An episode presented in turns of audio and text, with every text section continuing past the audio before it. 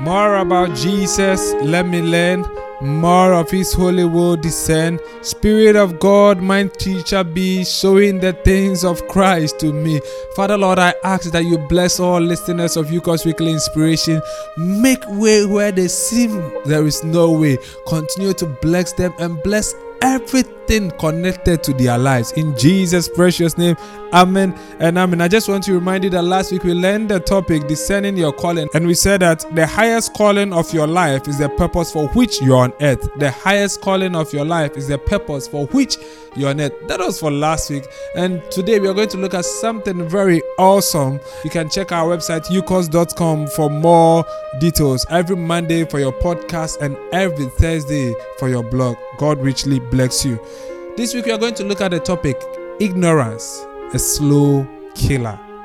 Ignorance, a slow killer. Have you ever been to the hospital where you wanted to know certain information about your own health, where you wanted to know certain details about the test or certain things conducted about you, and the doctor seems to be trying to hide certain information from you? Perhaps they think that when you get to know what is actually wrong, uh, the details of it, it might not help you because the fear of it can even kill you. Yes, we, we have that. It is often said that what you know might kill you. That is true. Yeah, what you know sometimes might kill you. That is why sometimes when people have dreams and about others and it's about death or negative dreams, they don't want to tell the people involved because there are some people when they get to know it will kill them in advance. What what you know might kill you. That is true. But what you don't know is a slow killer and it will surely kill you. Ignorance, a slow killer. The Bible clearly says that lack of knowledge my people perish. He never said that in the presence of knowledge, my people perish. He said a lack of knowledge. He never said that in the presence of knowledge, my people perish, but he said lack of knowledge, my people perish.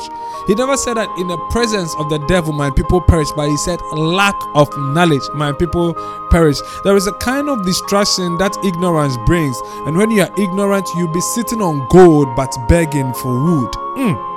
You'll be sitting on gold but begging for wood.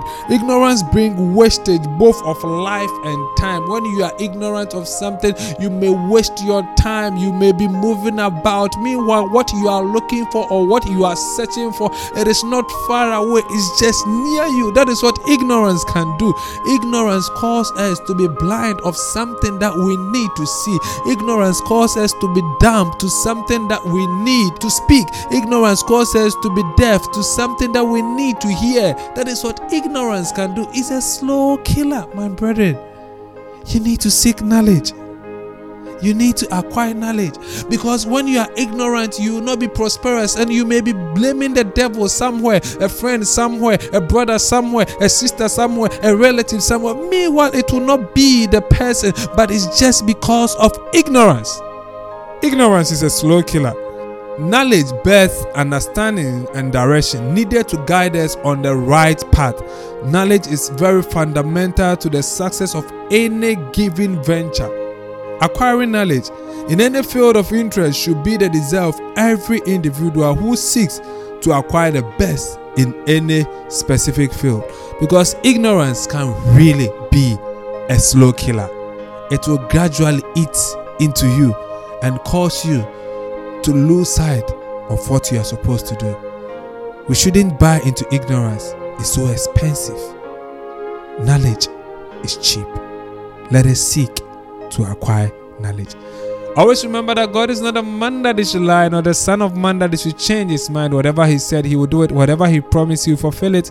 He's the same yesterday, today, and forevermore. He loves you and have a good purpose for you. And so do yourself no harm. Stay blessed and have a wonderful time.